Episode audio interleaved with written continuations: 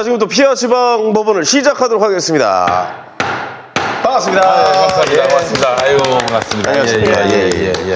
어, 약간 좀 허전하죠? 네, 그렇습니다. 예, 예, 예. 네. 김남국 변호사가 네. 자유한국당에 영입됐습니다. 드디어 네, 영입됐습니다. 그래서 아, 오늘부터 제가 잘라버렸습니다. 예, 네. 예, 축하드리겠습니다. 김남국이 필요 없다고. 네. 아, 여기서 설쳐대더니 뭐 결국 아. 자유한국당 입당했어요. 그렇습니다. 예. 아, 전 좀 다르게 알고 있었거든요. 어, 뭐 어떻게 알고 소재인 계셨어요? 변호사님한테 들이대다가 까였다. 아, 그래요? 어, 실상이 어떻게 돼 있습니까? 아니요. 전혀 그런 일 없어요? 없습니다. 예, 아. 없었습니까? 예. 네. 그 지난주 어, 스무디 이후로 어, 이거 먹고 날랐다는 얘기 있고 별의별 좀 얘기들이 많아요. 그래요. 예, 예. 김남국 변호사가 오늘 급한 일이 있어가지고 빠졌는데 에, 저희 시기에 아쉬운 표현입니다. 네, 자유한국당. 입당했고 이제 뭐 네네. 거기 충성을 다하기로 했어요. 음. 예. 그 황교안 그 인재 영입. 음, 예. 인재 영입으로 네네. 해가지고 네네. 예, 좌파 아, 좌파 쪽에 그 네. 어떤 전문성을 띠고 이번에 영입을 했습니다. 박찬주 씨 이후로 사모가 되는 건가요? 사모입니다. 사모 사모 남자가 됐어요. 예. 아, 사모가 되는군요. 예. 이제 우리 김남국 변호사 오늘 저기 부득이 일정이 있어서 빠졌는데 그렇습니다. 예, 아, 안타깝게 생각을 합니다. 네, 예. 양해 말씀 좀 부탁드리겠고요. 네, 뭐 네네. 음. 저기 자유한국당 영입은 진심입니다. 예. 예. 어떻게 보면 가장 다른 목소리를 내는 친구인데 자유한국당 들어가면 참 재밌긴 하겠네요. 예. 재밌을 겁니다. 예, 상황 예. 자체가. 한국 정치 예. 발전을 위해서 네네. 박찬주보단 김남국이가 들어간 게 낫지. 아니 형님도 옛날에 그 새누리 때 한번 들어갔다 나오셨잖아요. 아니 들어갔다 나온 게 아니라 내가 들어갔다가 쫓겨났지. 아, 쫓겨났죠. 여섯 시간 만에, 여섯 시간 만에. 예. 예. 자, 그래요. 오늘 또 어, 시작하기 전에 광고부터 해야 되는데 그러시죠. 빨리 해야 된다고 하셔서. 어, 참치라. 예. 아, 이게 말이죠. 여러분 피가 한번 보세요. 어마어마합니다. 예. 아, 참치. 참치 좋아하시죠? 아유, 참치 좋아하시죠? 싫어하는 사람 없죠. 네. 네, 그렇습니다. 아이고, 빛깔 보세요. 이게 정말. 아유, 아름답습니다, 정말. 그렇습니다. 바로 얌 테이블이라고. 네. 아, 이게 사실 생선 또 해산물 관련해서는 얌 테이블이 최고입니다. 아, 최고입니까? 예. 무태 있는 그 시리즈 중에는 착한 시리즈가 이거고 또 바다, 바다 쪽은 또 얌 테이블이 짱입니다. 음, 그렇군요. 자, 얌 테이블이 이번에 최고급 참치 회 세트를 내놨어요. 야, 어떻게 네. 회도 또 이렇게 저희가 예. 인터넷에서 사 먹을 수 있다는 게 참 신기하네요, 진짜. 자, 이 저 최근 구매 후기 소개하겠습니다. 네. 입맛 까다로우신 부모님께 보내드렸는데요. 너무 흡족하게 드셨습니다. 가성비 최고입니다. 감사합니다라고 하셨고요. 회는 좋아하는데 붉은 살은 안 좋아하는 아이들 참치 음. 먹으러 가자면 싫어해서 우선 집에서 먹어보게 하려고 주문했는데 입에서 살살 녹고 부드럽다고 좋아하네요. 네. 아이고 그렇습니다. 저 아이들 입맛 까다롭죠. 그렇습니다. 네네네. 예. 자, 한정 수량으로 판매하다가 불과 며칠 전에 전량 매진이 됐습니다. 예, 불과 며칠 만에 음. 네네. 전량 매진이 됐습니다. 다시 판매하는 상품인데 이것도 언제 매진이 될지. 몰라요. 예, 예, 예. 그렇습니다. 가격과 조건은 그대로인데 말이죠. 자, 참치 좋아하시는 분들께 강력하게 추천합니다. 호텔이나 고급 일식집에서 1인분에 최소 5만 원 이상은 갈 최고급 최고급 참치회 3인분 5만 원이 뭡니까? 두당 한 10만 원은 나오죠. 예. 49,900원에 오. 무료 배송으로 판매합니다. 3인분, 예, 3인분. 500g에. 네, 1인분에 최소 5만 원은 갈 텐데 그렇죠. 3인분, 아. 3인분 49,900원. 5만 원도 안 돼. 진짜 싸네요. 네, 그렇습니다. 네네네. 자, 여러분. 단, 쓰기 다시는 안 나옵니다. 아, 예, 그렇습니다. 그 점은 좀. 아쉽게 생각을 예, 합니다. 예, 예. 얌테이블 최고급 참치회 세트는 참치 어획량 가운데 1%도 안 되는 참 다랑어. 혼마구로라고 하는데. 예. 참다랑어입니다. 참다랑어는 어획 후 대부분 일본에서 소비되기 때문에 국내에서 맛보기가 쉽지 않습니다. 아. 그렇죠. 참치 회 세트 구성은 뱃살 세트 400g. 이게 저 오도로, 주도로, 배꼽살 그리고 적신. 이 적신은 아카미라 하죠. 음. 아카미, 예, 예. 100g 이렇게 구성됩니다. 별도의 생와사비와 초간장, 해동지도 같이 배송이 됩니다. 야, 이거 정확하게 이제 부위까지 나온 거 보면은 이거 확실한 거네요. 왜냐면 네. 이게 약간 기름치 쓰는 데도 있고 그렇고. 그렇습니다. 허연 거 잘 먹고 참치 아니라 네, 네, 네. 안 좋은 거 쓰는 데도 있긴 한데 그렇습니다. 확실하게 확인하시고 예, 드시면 될 것 같습니다. 요즘 뭐 일본산 불매 운동이 저기 활발히 펼쳐져서 아예 아예 참치 손도 안 대는 분들 많습니다. 아, 그래요? 참치의 본고장이 또 일본 아니겠습니까? 어, 네네네. 자, 그런데 얌 테이블의 최고급 참치 회 세트는 북방 참다랑어로 원산지가 이탈리아. 아, 그렇군요. 이탈리아예요. 예. 일본하고 전혀 관계가 없습니다. 일본에 있다가 음. 이탈리아로 이제 헤엄쳐서 갔다. 에이, 그 소리 하고 있어요. 예, 그렇지 않습니다. 자, 철벽 냉동 포장됐기 때문에 네네. 안심하시기 바랍니다. 얌테이블은 품질뿐 아니라 포장까지 완벽합니다. 진짜 최고급 참치 김용민닷컴에서 압도적 최저가로 만나보시기 바라겠습니다. 네. 자, 다음 광고. 금흑수 흑삼액. 네. 인삼 좋은 건 누구나 다 아시겠지만은 흑삼을 아시는 분들이 그리 많지 않습니다. 흑삼은 인삼을 여러 번 반복해서 찌고 말리는 과정을 통해서 만들어진 것입니다. 겉이 검게 변해서 흑삼으로도 불리는데요. 아홉 번 찌고 아홉 번 말리는 과정을 구증구포. 그렇죠. 네, 구증구포. 구증 구포의 과정을 통해 흑삼은 그냥 인삼보다 훨씬 많은 유효 성분을 가지며 인체 내부의 흡수율도 더욱 올라가고 맛도 홍삼에 비해 쓴맛이 덜합니다. 특히 몸에 열이 많아 인삼을 먹을 수 없다는 분들, 어 전에요. 어, 그래요? 또는 네, 갱년기의 성인들께도 강력 추천할 만한 건강식품입니다. 네. 아, 그래요. 인삼을 안 좋아하시는구나. 네, 몸에 열이 많아서 인삼을 먹지 말라 하더라고요. 어, 수진 변호사님 열이 많으세요? 네, 열이 많은가 보통 봐요. 남성분들이 열이 많다고 인삼 잘 안 먹는데. 네, 근데 이건 먹을 수 있겠네요. 아, 그래요. 네. 어. 제가 또 다음 달에 읽어드릴게요. 예, 예. 흑삼의 구체적인 효능으로서는 면역력 개선, 음. 피로 회복, 항산화 효과 등이 잘 알려져 있죠. 근데 이제 구체적인 내용을 직접 검색해서 좀 확인해 보시면 음. 어 이게 과장 광고가 될 수가 있어가지고 저희가 구체적으로 뭐라고 말씀드리기가 없어요. 그렇습니다. 음. 왜냐하면 굉장히 좋다는 것만 네 저희가 말씀드리겠습니다. 자, 이 문제는 몸에 좋은 흑삼을 믿고 구매할 수 있는 곳이 얼마나 되느냐 하는 점인데 네. 공영방송 KBS, MBC에 수차례 소개돼서 이미 잘 알려져 있고요. 대한민국 농림축산식품부로부터 GAP 우수 관리 인증과 식품의약품 안전처로부터 해썹 인증 깨끗한 곳에서 위생적인 곳에서 제조했다 이런 인증을 받았습니다. 또한 2019 대한민국 흑삼 브랜드 부문 대상 선정, 2015년 대한민국 대표 브랜드 대상, 그리고 2015년 한국 소비자 만족 지수 1위에 빛나는 금산 흑삼 주식회사가 김용민닷컴에 입점을 했어요. 화려하네요. 네, 예. 그렇습니다. 입점을 기념해서 금산 흑삼의 대표 상품인 금흑수 인삼 흑삼액을 압도적 최저가에 판매 중입니다. 네. 금흑수 흑삼액은 1개월치 30호 정가 99,000원. 그렇죠. 그 정도 가격 하죠. 그렇습니다. 네, 예. 인터넷 최저가는 지금 7만 음. 320원인데 네네. 김용민닷컴은 세상에 야. 5만 9천 원. 예? 5만 9천 원. 압도적 최저가. 9만 9천 원짜리 5만 9천 원에 판다고요? 그렇습니다. 야, 이제 압도적인 최저가네요. 압도적이네요. 그래서 이제 사실은 저희가 뭐 인삼에다가 예. 뭐좀 저희- 탔나요? 탔어요. 저. 커피를 좀 탔습니다. 예, 예. 콜라 아니야? 콜라는 아니고 콜라 원가가 많이 들어요. 콜라는 형이 먹어야죠. 예, 그렇습니다. 자, 농담이고. 자, 진짜 금흑수 흑삼액. 어, 광고 나가는 지금 이 시점부터 5만 9천 원. 네. 5만 9천 원. 압도적 최저가에 판매됩니다. 단 수량이 한정돼 있기 때문에 조기에 매진될 수가 그렇죠. 있어요. 자, 금산, 충남 금산을 대표하는 기업. 금산 흑삼에서 제대로 만든 흑삼액을 대한민국에서 가장 저렴하게 구매할 수 있는 기회. 김용민닷컴에서 만나보시기 바라겠습니다. 네, 이거는 정말 거저네요. 음. 예, 예. 네. 이걸 빨리 좀 조기 매진될 수 있으니까, 예. 우리 또 어르신들이 또 굉장히 좋아할 것 같습니다. 네.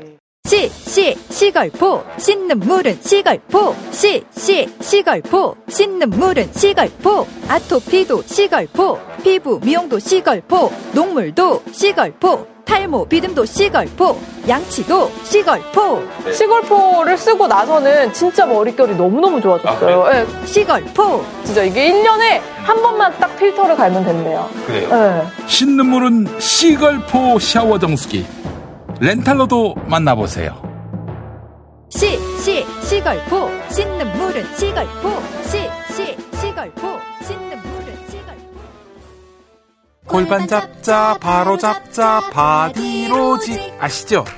이게 신기하게 입어보니 허리가 안 아파요. 근데 대표님 상의는 없습니까? 안녕하세요. 바디로직 조종대입니다. 이번에 어깨를 펴서 거북목을 교정하는 탱크탑을 출시했습니다. 거북목은 말린 어깨와 함께 발생하는데 말린 어깨를 펴주면 거북목이 개선됩니다. 역시 바디로직 이제 골반 허리 거북목까지 완벽합니다. 여러분 말이 필요 없습니다. 검색창에 바디로직 탱크탑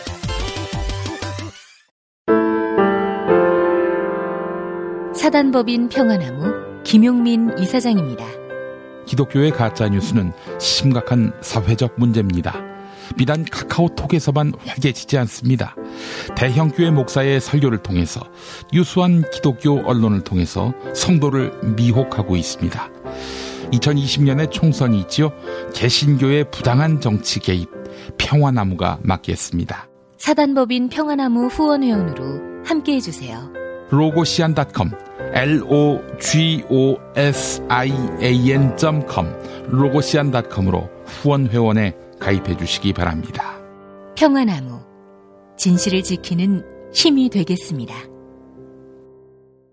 자, 이제 본격적으로 좀 시작을 해볼까요? 네. 지난주 댓글부터 한번 좀 이제 수정 예, 댓글 주시죠. 예. 지난주에 저희가 방송을 한 내용이 이제 조 전 장관이 뇌물죄로 기소될 것인지 여부 그리고 음, 조국 네, 조국 장관. 네, 조국 네. 전 장관 그리고 유시민 이사장이 이제 알릴레오에서 했던 발언이 명예훼손죄가 성립하는지 여부 뭐 내사를 했다라던가 그런 네. 발언들이요. 그리고 뭐 계속 저희가 한 3개월 동안 계속 끌고 오는 주제인 윤석열 총장 수사의 문제점에 대해서 또 저희가 얘기를 나눴어요. 그랬었죠. 지금 이제 수사가 거의 마무리되는 단계에 있죠. 음. 그래서 여기에 대해서 이제 어떤 분께서 댓글을 굉장히 정리를 잘 해주셔서 음, 좀 길기는 하지만 제가 한번 다 읽어보려고 합니다. 네.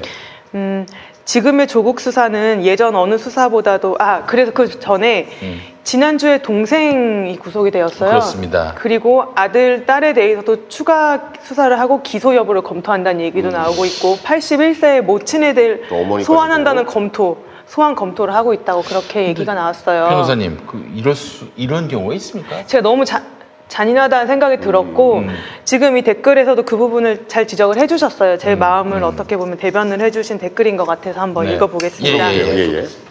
지금의 조국 수사는 예전 어느 수사보다도 이례적이고 잔인한 건 맞다고 생각합니다. 조국 개인이 정말 확실한 문제가 있다면 조국만 바로 잡으면 끝나는 일을 지금 방식으로 아내와 자녀들을 수사하고 심지어 아내를 구속 수사까지는 시, 구속 수사까지 시키는 이러한 방식들이 그리고 지난주에 동생 구속되고 아들 딸 추가 수사 기소 여부 검토를 하고 있다고 하죠.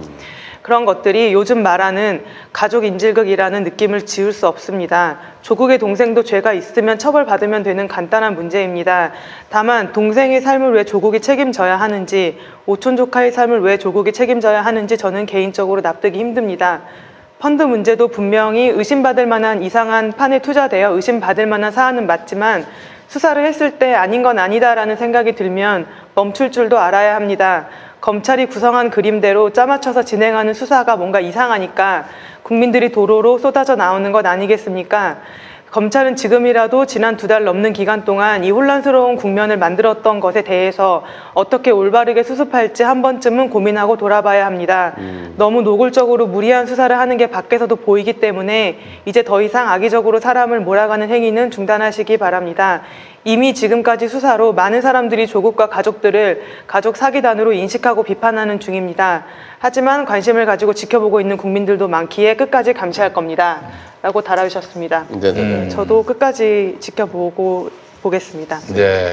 그렇죠. 국민들이 끝까지 지켜봐줘야죠. 네, 뭐 예를 들어서 그렇습니다. 뭐 이제 요즘 솔직히 말씀드리면 조국 전 장관님께서 사퇴를 하시고 네. 약간 좀 어떻게 보면 좀 시들어진 약간 이런 상황도 좀 있는데 그렇죠. 이 상황을 우리가 끝까지 어, 견제하고 뭐가 시들어져? 뭐 큰일 날 감시- 말씀하시네. 아니 그러니까 이게 그러니까 예전에 그렇게 예전에- 크게 부풀려졌던 그런 아니 것보다는 이렇게 얘기할 수도 있는 거잖아요. 한- 이렇게 한 뭐라 국면이- 합니까, 한. 국면이 왜 넘어가기는 아니 아니 아니. 우리 아니. 그래 우리 저 예, 예. 시- 그 시민들은 아직도 예. 굉장히 아니 좀 그게 간단히 당연히 그런데 네. 저- 전체적인 이제 느낌 아, 이게 언론의 보도량이라든가. 뉴스를 다룬다는가 뭐 보도량이나 이런 거를 봐도 예. 그런데 근데 우리 끝까지 견제를 하고 감시를 해야 그럼요. 된다라는 네, 말씀을 드리고 제 얘기는. 뭐냐면은 예, 예. 검찰의 수사는 조금도 누그러지지 않았다. 아 그렇습니다. 예. 그러니까요. 그 얘기를 하는 거예요. 아, 지금 예. 예, 예. 네, 지금 뭐 아들, 딸에 대해서 추가 수사랑 기소를 검토하겠다고 하고 80이 넘은 모친을 소환하는 것을 검토하겠다고 하는 걸 보면은 계속 그 검찰의 어떤 음. 좀 잔인함 이런 것들은 계속 유지되고 있는 건 맞는 것 같아요. 음, 그리고 이것과 비교해 볼 수 있는 게 오늘 이제 이야기가 나오겠지만 계엄령 문건에 대한 불기소 이유서를 저도 한번 읽어봤거든요. 그런 어떤 국가의 기본을 흔들 수 있는 그런 내란 예비 음모에 대해서 침묵하는 검찰이 이런 한 가족의 어, 어떤 가족사를 이렇게 인질극처럼 마- 음, 탈탈 터는 모습들을 보면서 좀 비겁하지 않나 싶기도 하고요. 음, 네. 네, 좀 수사를 잘 해주셨으면 좋겠습니다. 그렇습니다. 내란 예비죄에 음. 대해서도요. 그 댓글이 이제 써주시는 분들을 보면은 진짜 뭐랄까요, 좀 대변을 잘해주시는 분들의 의견도 굉장히 많아요. 네, 맞아요. 우리가 배울 만한 댓글들도 굉장히 많고 네. 좋은 의견들도 많은 것 같습니다. 예. 아니 근데 저 변호사님 아까 잔인하다라고 말씀하셨는데 검찰의 의도는 뭐라고 보세요? 저도 맨날 그냥 요즘에 다니면서 생각해요. 검찰은 왜 이런 처음엔 왜 이러고 있을까? 도대체 국민에게 무엇을 보여주고 싶을까? 음. 정말 많은 생각들이 들죠. 근데 처음에는 조국 장관 낙마를 목표로 했을 것이다라는 그런 사람들도 있었고 음. 또는 이제 한때 뭐 어, 자유한국당의 패스트트랙 수사를 이제 이걸 보면 그것도 엄격하게 할 것 같다 이렇게 전망하시는 분도 계셨고 그러니까, 예. 아, 그리고 지금은 검찰을 개혁하지 말라라고 음. 발악하는 것으로 보이는 그런 우리 건들지 결론입니다. 말아라. 네, 건들지 아, 말아라. 지금 그냥 검, 예. 검찰 조직은 절대 건들지 말아라. 음. 그래서 저는 이제 내란 예비 음모에 대해서 이 불기소 처분 에 대해서도 사실은 이게 사회적으로 관심을 많이 받고 있는지는 잘 모르겠어요. 언론에서 많이 보지는 못한 것 같아요. 아유, 아니요, 계속 나오고 있어요. 그럼요. 이게 사실은 어, 떻게 보면 끝까지 조사가 되어서 헌법 교과서, 형법 교과서에 실려야 될 정말 크나큰 중대한 사안이에요. 엄청난 사건이에요. 이게. 네, 예. 그래서 이런 예. 것들에 대해서도 보면 아마 이 불기소 처분에 대해서 수사 책임자들이 있겠죠. 이렇게 음. 좀 안이하게 수사한 것에 대해서 군인권센터나 국회에서 국정감사가 없었다면 또 묻혀버릴 만한 그런 중요한 사건인 거잖아요. 음. 이런 거에 대해서 검찰이 검찰을 수사할 수 있어야 된다. 그런 측면에서 공수처 설치에 대한 필요성을 많이 절감을 하게 되고요. 음. 또 PD수첩에 이- 지난주에 검찰 개혁 관련해서도 많은 이슈들이 나왔는데 사모펀드 관련해서 PD수첩에서 유준원 대표를 또 네. 이제 취재를 했더라고요. 네, 네, 혹시 네. 그 보셨는지는 모르겠는데 봤습니다. 예. 상상인 주식회사. 네, 상상인 주식회사인데 예. 어, 제가 이제 음, 설명을 계속 해도 되나요? 아, 그래요? 네, 네. 남국이 없으니까. 오늘 마음껏 너무 말하세요. 어색하네요. 예. 제가 이렇게 얘기를 많이 하고 있으니까. 아닙니다. 말씀 안 하시면 우리가 할 말이 없어요. 경청, 경청하고 있습니다. 네. 예. 그러면 여기까지만 일단 설명을 한번 아, 해보겠습니다. 아, 저 가려고 그랬어요. 아, 좋아요. 아, 네. 오늘도 청자분들이 더 좋아하실 거예요. 김남국이 자꾸 끼어들어가지고 말이죠. 아니, 아, 분위기가 진짜. 있는데. 아, 근데 예. 빈자리가 크네요. 이게 제가 이제 예전에 사모펀드가 처음 문제가 됐을 때 네. 저도 나름 음, 주가 조작 그 구조에 대해서 음. 한번 스크린을 해봤었어요. 네네네. 그런 재판도 많이 하신 걸로 알고 네, 있어요. 주가, 조, 주가 조작 사건도 변호를 해봤죠. 그게 뭐 전문이시잖아요. 전문, 네, 뭐, 뭐 전문 변호사라고 하긴 그렇지만 많이 해봤고요. 네네. 그다음에 뭐 횡령 배임에 대해서도 많이 해봤는데, 네네. 이 경제 사건 같은 거 네, 경제. 사범에 대해서 좀, 좀 자부심을 가지고 있다. 그 변, 그렇군요. 변호에 대해서. 그래요? 횡령 배임을 했던 의뢰인을 변호를 하는 거죠. 근데, 네. 근데 조만간 뭐 어떻게 검찰로 들어가신 거 아니에요? 수사로? 근데 예. 아 근데 저희는 뭐 선을 정해서 억울한 점이 있으면 확실하게 변호를 하고 또 잘못한 게 있으면 인정을 확실하게 하고 반성을 해서 선처를 구하는 그런 변론을 하고 있고요. 네.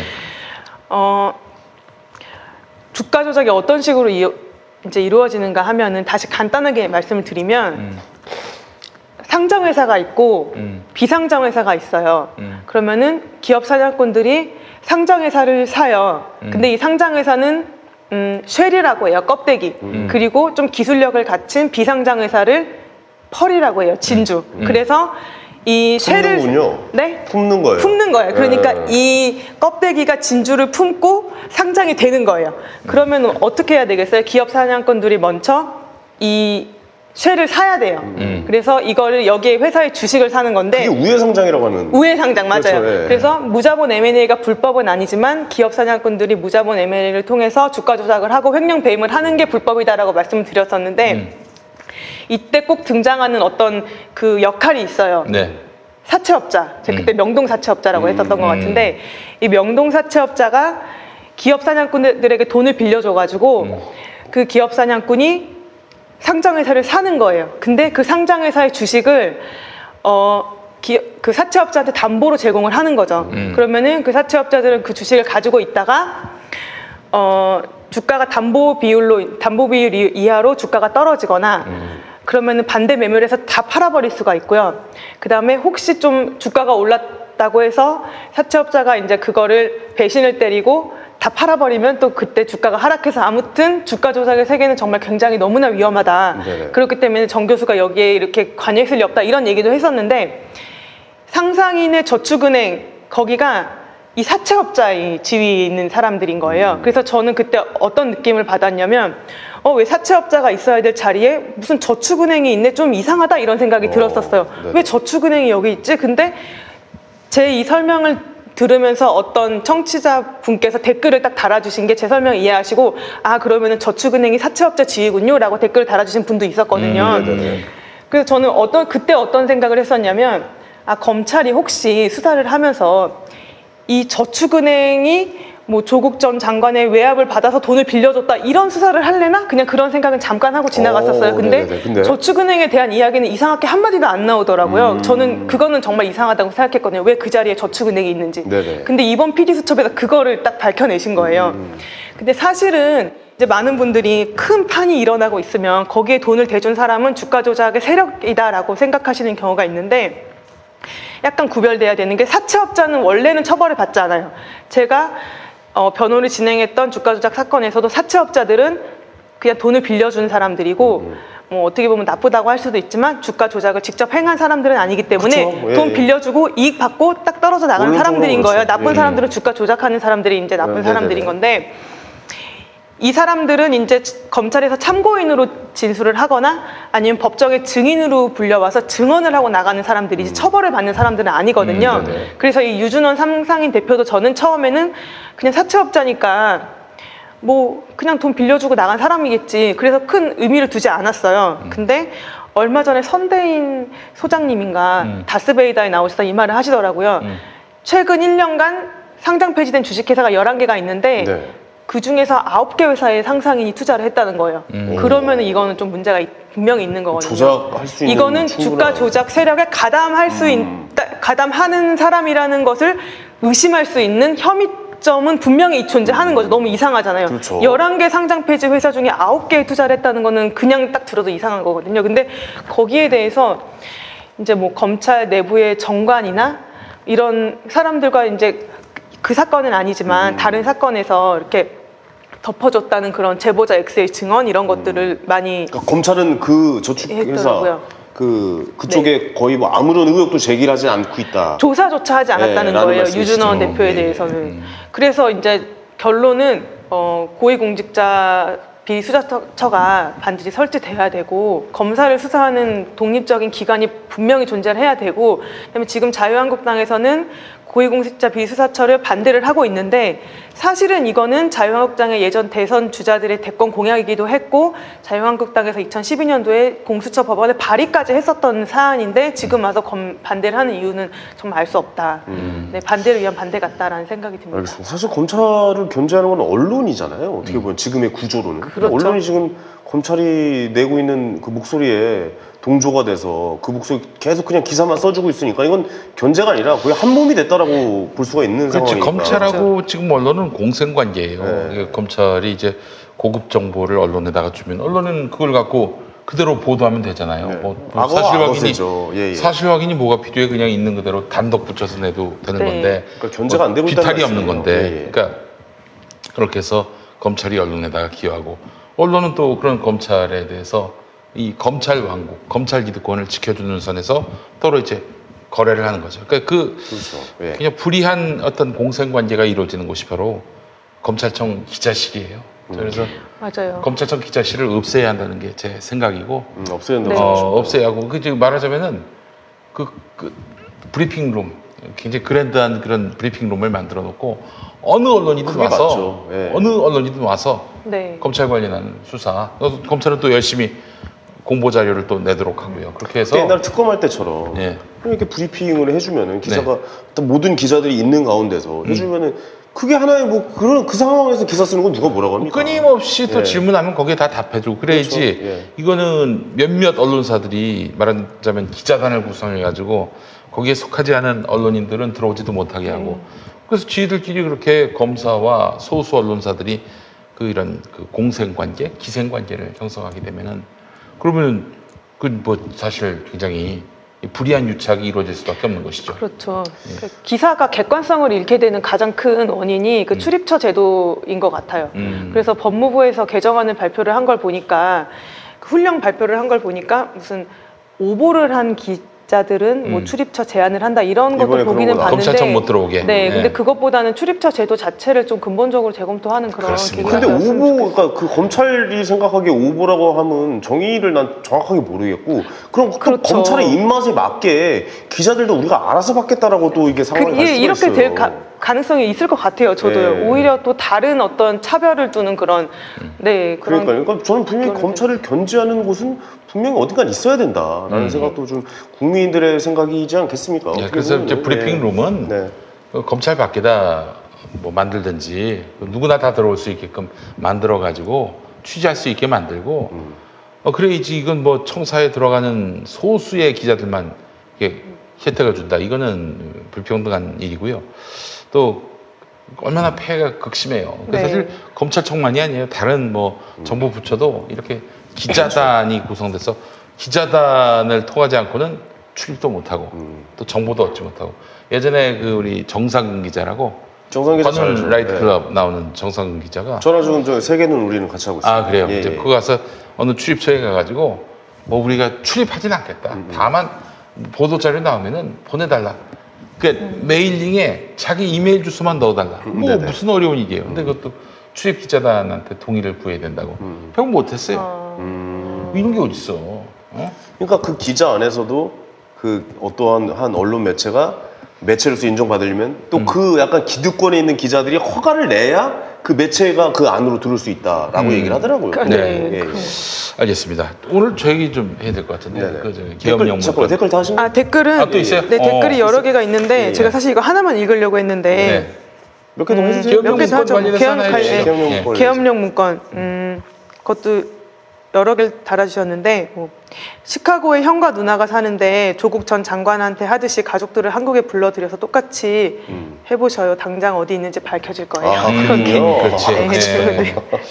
되게 좀 재치 있는 댓글들을 많이 달아주셨는데 조현천은 군인 연금을 매달 따박따박 받기 때문에 도피에 전혀 문제가 없다고 합니다. 연금 중지를 안 하는 국방부도 공범입니다. 이런 댓글을 달아주신 분도 아니 있고요. 연금을 어디서 타가는지만 모르겠어요. 알아봐도 예. 근데 이제 중지하기가 꽤 어렵다는 얘기도 내가 어디서 어, 들었는데 그래요? 뭐 그래요? 그, 건잘 모르겠고 뭐 하여간 그렇대요. 그리고 그 조현천이가 정치적인 이유 네. 내가 이 나라에 있다가는 뭐 반란법으로 낙인 찍혀서 음. 살 수가 없다 해가지고 해외로 튄 경우에는 그게 소환하기가 힘들대요. 소환이 대단히 어렵다고 하더라고요. 정치범 그렇죠. 인도 네. 조약이 네. 그 또 이렇게 적용되기 쉽지 않다고 네. 그래서 조현천 씨가 그렇게 해서 한 겁니다. 만약에 그렇게 강제로 쳤다가 망명 신청할 수도 있어요. 또 어떻게 보면. 예. 그럴 수 있겠죠. 네네네네. 어쨌든 좀 빨리 어디 계신지 좀 알아서 네. 아니 뭐 다른 거 바라는 아니, 제- 게 아니라 제대로 된 그 우리가 사건의 내막은 알아야 될 거 아니겠습니까? 아니 근데 자기 나라 국민을 죽이겠다고 그 뭐야 어? 계엄 문서를 작성한 사람을 정치범이라고 볼 수 있습니까? 국제사회에서는 이거를 뭐 한쪽에서 몰아가면은 아니 예를 들면은 어떤 여러모리 하는 거죠. 어떤 예. 이제 민간인 특히 이제 이런 민주화 투쟁을 벌이는 이런 분들이 그 자기 나라 정부에게 그 위협을 받아가지고 어, 위협을 받아가지고 도망갔단 말이에요. 그거는 당연히 정치범 사상범으로서 그렇죠. 인정받아야겠지만 자기 나라 국민을 다다다다다 죽이겠다. 그렇죠. 그랬던 놈이 지금 미국에 건너갔단 네. 말이에요. 아니 명백히 한 국가의 헌법과 법률을 위반해서 음. 그 정말 평화로운 어떤 그 시민들의 집회를 잠재적인 폭동으로 음. 폭동으로 이제 인식을 하고 또 음. 폭동을 일으키지 않는다면은 그 폭동을 일으키려고 하는 그런 시도까지 그 했잖아요. 유발을 하려고 유발까지 하려는 그런 그런 그러니까. 악질적인 그런 범죄자를 음. 그게 어떤 뭐냐면 이 외국에 있는 지켜보는 사람들 입장에선 니네 싸움에 끼지 그럴- 않겠다는 거지. 그럴 가능성도 내 손에 좀뭐 있는 묻히겠다는 같아요. 거예요. 그래서 확실하게 나쁜 놈들만 보내줄 테니까 음. 그건 니네들끼리 알아서 해라. 약간 이런 느낌인 것 같아요. 근데 이제 이- 그 이- 예전에 광주 민주화운동도 그렇고 부마항쟁 때도 그랬고 네. 부마 민주항쟁 때도 그랬고 그렇게 시위대들로 하여금 폭력을 예, 네. 행사하게끔 막 선동하는 자들이 있었는데 그러니까요. 그 자들이 바로 이제 세작이란 거예요. 음. 예. 아 물론 이제 뭐 그렇다고 해서 광주 민주화운동과 부마 민주항쟁 당시에 또 이런 어, 물리력을 동원해서 항거했던 그 자체가 다 잘못됐다 이런 얘기 절대 아니고요. 그건 그 나름대로 굉장히 숭고한 의미가 있는데 얘는 그런 계획을 세워놓은 거 아니겠어요. 한마디로 얘기해서 그러니까요. 예, 예. 어? 청와대로 가서 뭐 엎어버리자 뭐 이런 식으로. 음. 저아 그리고 또 당시에 그 기억나는 게 그 군대여 일어나라 이 팻말을 들었단 어 맞아요. 말이에요. 그때 예. 보수단체 집회에서 음, 어이가 또- 없죠, 진짜. 또 그 어. 의심스러운 부분이 뭐냐면은 음. 이 불기소 유서에 보면은 음. 어떤 계엄령 문건들을 가지고 음. 누가 어떤 식으로 공모를 하고 이 문건을 가지고 누가 몇 월 며칠 날 청와대에 들어가고 음. 누굴 만나고 이게 다 조사가 다 되어 있어요. 네. 근데 어떤 의심이 가는 것도 있었냐면 어느 시기가 되니까 음. 군대여 일어나라 아까 말씀하셨던 네. 그런 것들을 보수 단체들의 어떤 집회에서 그거를 이제 하도록 얘기를 한 거예요. 음. 그러니까 그런 식으로 의사소통이 이루어졌는 거를 의심할 수 있는 그런 내용도 있더라고요. 음. 그러니까 청와대랑도 소통할 수 있- 소통했다는 그런 게 의심할 수 있는 내용들이 검, 그런 내용들을 검찰은 다 조사를 다 했어요. 음. 근데 주도적인 실행 행위자인 조현천이 없으니까 그냥 이건 조현천 말을 들어봐야 알 수 있다. 이렇게 해서 기소 중지를 다 해버린 거예요. 아니 근데 말이죠. 저는 이해를 할 수 없는 게 지금 조현천 혼자서 이 일을 꾸민 게 아니잖아요. 됩니까? 그러니까요. 그게? 예. 그 위에 사실은 저- 이해하기 어렵죠. 김관진이도 있고 한민구도 있고 또 아니 그분이 그만한 힘이 있는 사람이에요. 혼자서 다 작성하고 회의에서 그거 그러니까요. 다 예? 아 이렇게 해야겠다라고 해서 그림을 그리고 있고 그게 혼자서 가능한 얘기냐고요, 그게. 이게 혼자서 가- 혼자서만 가능한 것이 아닐 뿐더러 어, 전체적인 어떤 추상적인 계획만 세워놓은 게 아니라 어, 실행 계획. 음. 을 세부적으로 세워놔요. 그러니까, 그러니까 예를 들면은 그쵸 뭐 네. 국방부 장관이나 뭐 이런 높은 사람만 만난 게 아니라 네네. 무슨 몇 소대 몇 대장 무슨 소대장 이런 사람들도 만나고 다니면서 어 이런 게 뭐 어디에 몇 부대를 투입시켰다가 아 그런 디테일 까는 네, 디테일 하다가 뭐 다음 문건에서는 어디 아니다 그 변경 뭐 다른 어디다 무슨 부대를 투입시켰다가 이런 세부적인 실행 계획까지 변경을 해나가는 거예요. 네네네. 그러면 이거는 혼자 한 건 아니겠죠. 음. 분명히 거기에 실질적으로 어떤 합의가 있었다거나 위험성이 있는 게 분명한데 음. 그거에 대해서 더 나가서 조사하지 않은 거죠. 야 이거를 그럼 만약에 그분이 잡히면 그분한테 다 뒤집어 씌우려고 하는 것인가요? 이거 뭐 어떻게 잡히지 않으려고? 애를 쓸 것이고 네. 저는 이게 뭐 조현천 혼자 지금 도망 다닌다고 보지 않아요. 아, 뭔가가 누군가? 뒷받침을 음. 해줄 거라고 보는데 자 그렇다면은 지금 이 단계에서 서울중앙지검이 이 기소 중지가 된 거죠. 기소 중지. 그러니까 조현천은 기소 중지가 됐고 나머지 뭐 김관진, 음. 황 황교안 이런 그 다른 피의자들은 참고인 중지. 참고인 중지. 네. 예. 잠깐만 이거는 그러면 군대에서 조사를 해야 되는 건가요? 어떻게 되는 겁니까? 어 그게 원래 군검 제가 알기로는 정확한 건 아닌데 조사 하겠냐고요. 군대에 그래서 관한 지금. 검- 예. 그래서 그때 말씀하셨던 게 문재인 대통령이 특별 지시를 내려가지고 음. 검- 서울중앙지검에서 특별. 수사단을 꾸려가지고 아마 조사를 해서 지금 이렇게 나온 걸로 알고 있어요. 네네네. 기- 불- 지금 참고인 중지가 돼버렸는데 지금 단계에서 다시 수사 재개를 할 수도 있는 거 아니에요. 추가적인 문건도 나왔을 뿐더러 어, 게다가 지금 그 추가적인 문건 그 문건을 보면은 김관진의 역할 또 박근혜 또는 황교안의 역할이 아주 명징하게 드러나고 있는데 수사 못할 거 뭐 있어요? 그 사람들이 다 도망간 것도 아닌데. 음. 의지만 있다면 가능하죠. 근데 의지가 없어 보입니까? 아예? 글쎄 어떤 의지가 없으니까 이렇게 불기소 처분을 하지 않았을까요? 음, 아니 이렇게 계속 좀 이런 목소리가 나오고 알릴레오에서도 한번 얘기를 하더라고요 네. 유시민 작가님께서 음. 근데 이렇게 계속 좀 뭐랄까 아니 이런 거 수사를 해야 되냐라는 그 국민들의 목소리도 있는데 음. 이렇게 꿈쩍 안 해도 되는 겁니까? 이렇게 미동도 안 하는 경우가 그러니까요. 종종 있습니까? 그래서 검찰이 개혁돼야 되고 공수처가 예. 설치돼야 되는 겁니다. 음. 반드시요. 이건 세대건 세는 국민 모두를 잘 살게 해줄 겁니다. 잘 살게 해주겠다는 새빨간 거짓말에 국민 세금 22조 2천원, 1인당 45만 원이 날아갔습니다. 대국민 뒤통수 프로젝트 탑진 극장에서 그 실체를 확인하세요. 11월 14일 대개봉 TV세 이상 관람가. 여러분, 이거 다 새빨간 거짓말인 거 아시죠? 지난 10년간 매달 20만 원씩 꼬박꼬박 보험 넣은 김호구 씨. 마흔줄에 처음 병원 신세를 졌는데 과연 그 보장 금액은? 꼴랑 100만 원이요. 왜 이렇게 실망스러운 겁니까? 제가 뭘 잘못한 겁니까? 보험 손해 보지 마세요. 최고의 전문가들이 본인에게 가장 적합한 보험으로 맞춤형 리모델링 해드립니다. 지금 바로 마이보험 체크하세요. 검색창에 마이보험 체크. 당신이 살고 싶은 도시. 당신이 꿈꾸는 도시는 어떤 모습입니까? 즐거움과 여유가 넘치는 곳. 아름다운 자연과 인문학의 향기가 삶을 풍요롭게 해주는 곳. 그리고 내일을 향한 희망을 꿈꾸고 이룰 수 있는 곳. 도시는 그런 곳이어야 합니다.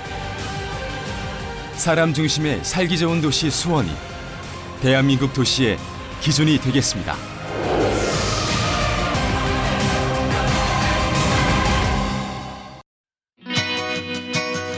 서울 홍대 앞 작은 모임 공간 알고 계시나요?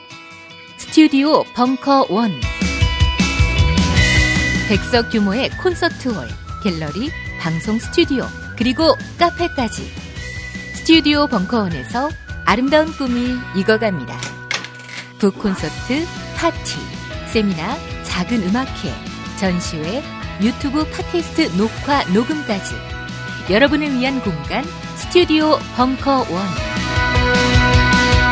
문의는 네이버 블로그 영문 스튜디오 벙커 원 이렇게 꿈쩍 안 해도 되는 겁니까? 이렇게 미동도 안 하는 경우가 그러니까요. 종종 있습니까? 그래서 검찰이 개혁돼야 되고 공수처가 예. 설치돼야 되는 겁니다. 음. 반드시요. 근데 이건 어떻게 수사를 제기해야 될지 이게 국회에서 일단 청문회가 한번 열려야 된다. 저도 청문회 한번 열려야 된다고. 이건 근데 그렇죠. 작년에 네. 작년에 이 문건 나왔을 때 다 약속이 됐대요.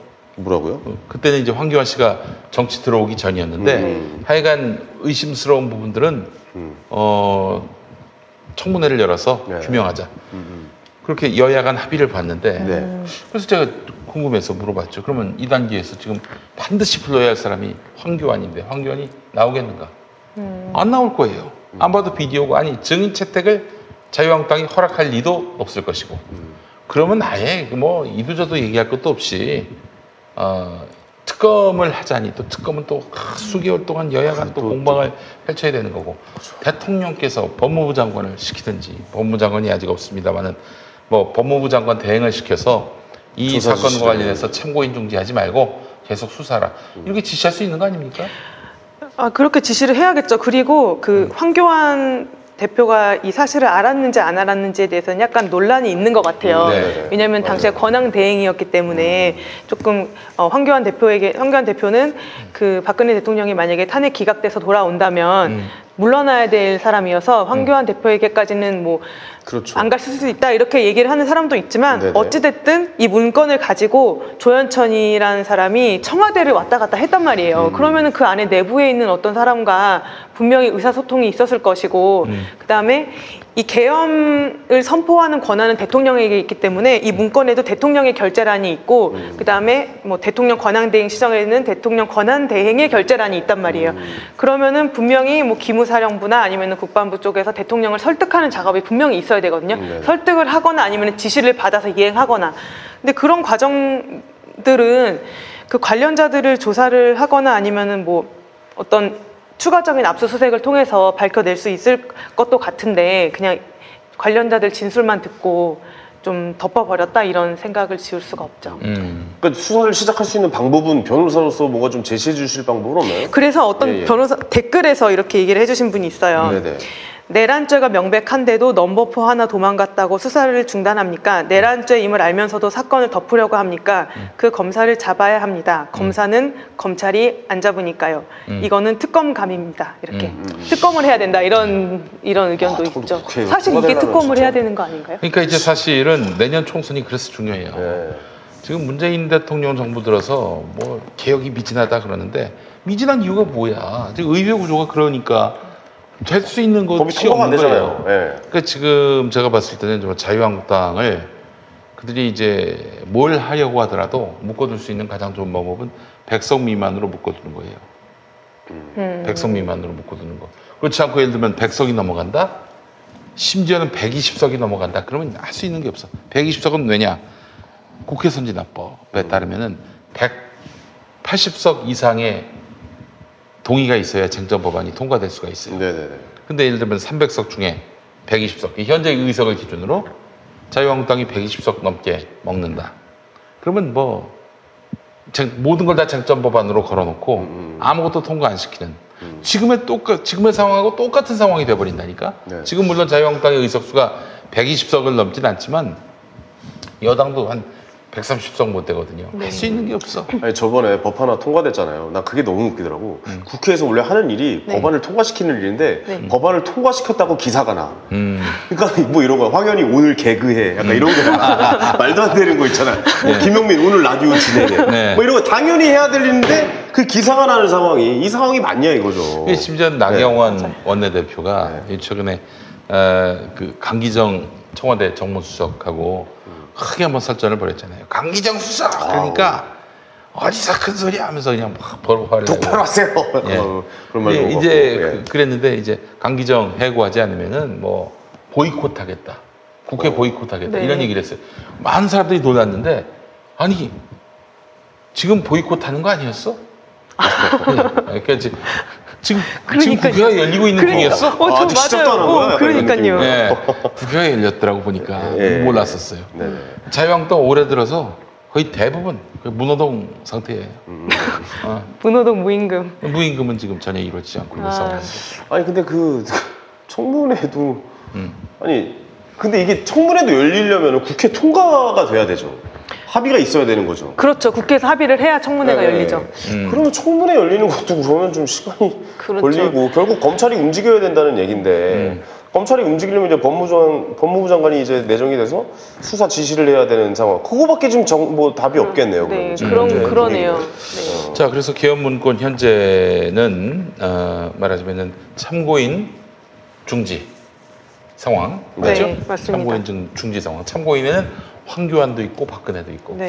그러니까 내가 좀 그 소설을 한번 좀 써보자면은 네. 어, 또 소설. 그 문건을 보게 되면은 3월 8일, 그러니까 3월 10일, 3월 10일 날에 네. 네. 결국 박근혜 파면이 결정됩니다. 네. D-Day가 3월 8일이었어요. 네. 네. 그 3월 8일에 아무 일도 없이 지나갔고 3월 10일에 어? 박근혜. 파면 결정된 거 아닙니까? 그럼 왜 3월 8일 그냥 넘어갔을까? 이미 10월부터 박근혜가 탄핵될 것을 전제해 두고 왜냐면은 당내에 비박들이 어. 워낙 많고 소수당이었거든요. 120석을 그때 넘었나 안 넘었나 뜻만 모으면은 박근혜 탄핵시킬 수도 있는 그런 상황이었어. 그런 상황에서 탄핵 안될 줄 알았다고 하는 것 같던데. 이제, 이제, 이제 처음 이제 잘 들어봐요. 네. 네. 그래서 2016년 10월쯤에는 탄핵 상황까지 생각을 했어요. 근데 워낙에 그냥 들불같이 들불같이 이렇게 그 박근혜 성토하는 목소리들이 나왔으니까. 그 이제 그 움직임이 실제로 청와대에서 있었고 11월에 추미애 더불어민주당 대표가 한번 박근혜가. 지금 계엄령 부상하고 있다. 폭로를 네. 했죠. 바람 한번 뺐죠. 그 12월 9일인가 아마 그때 이제 박근혜 탄핵 소추가 국회에서 이제 음. 의결이 돼가지고 네. 이제 탄핵 그 심판 네. 탄핵 그 재판이 이제 벌어지기 시작한 네. 거예요. 그리고 이제 2월 초쯤 가가지고 이제 구체적으로 그 계엄령 문건이 이제 작성되기 시작했고 모색되기 시작했고 그렇게 해서 3월 8, 8일로 3월 8일로 D-Day를 잡았어요. 네. 그런데 말이죠. 2월 말에서 3월 초까지 기억해 보시죠. 네.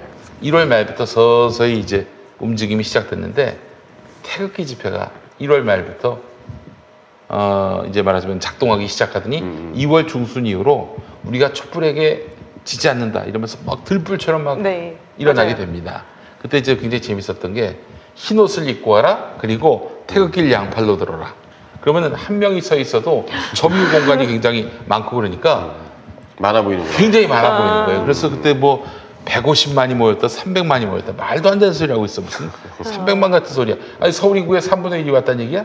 말도 안 되는 얘기지. 하여튼 그들이 이게 뻥을 친 거예요. 박근혜가 그때 무슨 워딩을 했냐면은 촛불 집회보다도 더 많은 사람들이 모인다, 태극기. 이때부터 자신감을 얻기 시작하는 거야. 자신감을 얻기 시작하는 거야. 그리고 이 뭐 그 자신감이라는 게 어떤 자신감이에요? 그 이제 약간 그, 그 대세가 이쪽으로 어, 넘어왔다. 우리한테 넘어왔다. 우리한테 넘어왔다. 착각을 하기 시작하는 거예요. 계엄을 할 수 있는 상황까지 올 것이다. 약간 뭐 그렇게 아니, 아니, 그게 하는 아니라. 예, 예. 계엄을 탄핵되지 않을 것이다. 이제 이런. 계엄을 생각했는데 네. 계엄을 굳이 아, 안 접은 해도. 거예요? 굳이 할 이유가 아, 없는 할 거예요. 이유가 없는 걸로. 그리고 아. 이미 3, 4일 전부터 그 탄핵 심판이 3, 4일 전부터 잘 보시면 아시겠지만 그때 조선일보 광고를 보면은 음. 어디라고 얘기할 수 없는데 소식통에 의하면은 이미 기각 혹은 각하 쪽으로 기울었다고 합니다. 아. 그러니까 박근혜가 이제 복귀할 날이 얼마 남지 않았다고 반응이 안될 합니다. 것이다. 요런 이제 내용이 광고가 실렸어요. 일주일은 아니고 한 3, 4일 전에 조선일보에. 그게 바로 청와대 분위기였다는 거야. 케이크까지 준비했어요. 그래서 그 전날은 케이크도 준비해서 5단 케이크인가 준비를 했고 또 우리 최경영 선배한테 얘기 들어보니까 KBS 최경영 경제부장 얘기가 그때 KBS가 탄핵이 이제 기각 또는 각하가 돼가지고 박근혜가 복귀한 다음에 이제는 국민 통합이다 뭐 이런 보도 기획물을 준비하고 있었다는 거야. 그래서 얘네들은 탄핵이 절대 진짜요? 일어나지 않을 것이다. 파면되지 않을 것이다. 이거 확신하고 있었던 상황이어서 3월 8일을 그대로 보내버렸지. 그리고 이제 운명의 3월 10일 날 금요일 아침 10시 박근혜 혼자 방에서 이제 봤대요. 당연히 기각 또는 각하가 나올 줄 알았는데 네. 이게 웬일이야? 이게 웬일이야?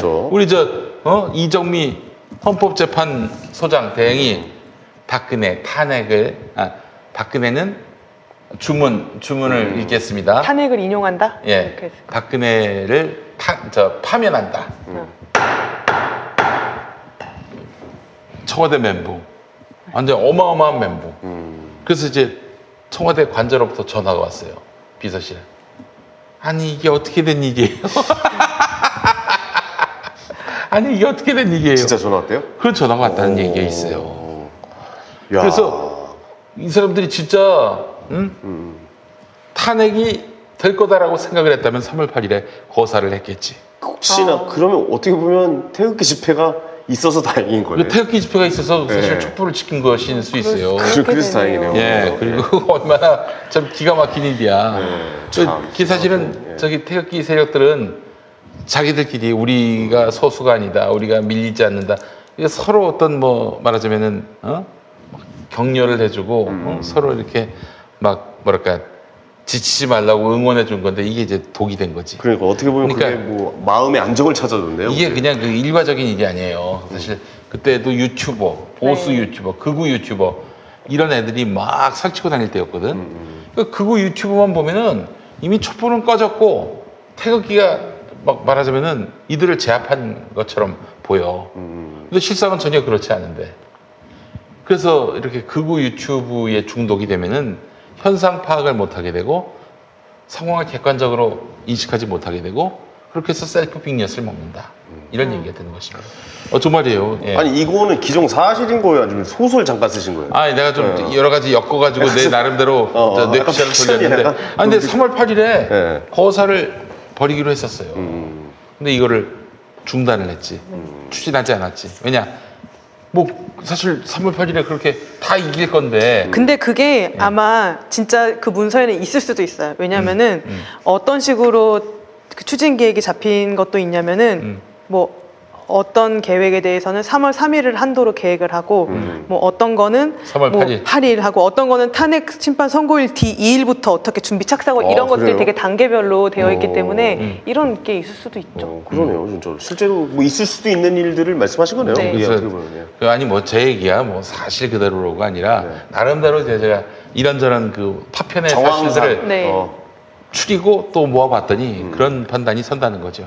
자 그렇다면은 그렇다면 아니 근데 그게 이런- 미수에 그쳤다 하더라도 미수에 그쳤다 하더라도 진상은 규명해야지. 난 이해가 안 가는 게 이런 거를 기획을 했다는 것 자체가 문제가 있는 거 아니에요? 당연하죠. 변호사로서 그 얘기 좀 해주세요. 아니 그거 당연하죠. 예, 그게 예. 그거 기획을 뭐 어떤 뭐 어떤 일부. 민간 단체가 한 것도 아니고 어, 네네네. 군에서. 군에서 뭐 청와대와 같이 얘기를 하면서 이런 계획들을 실행을 한 건데 네.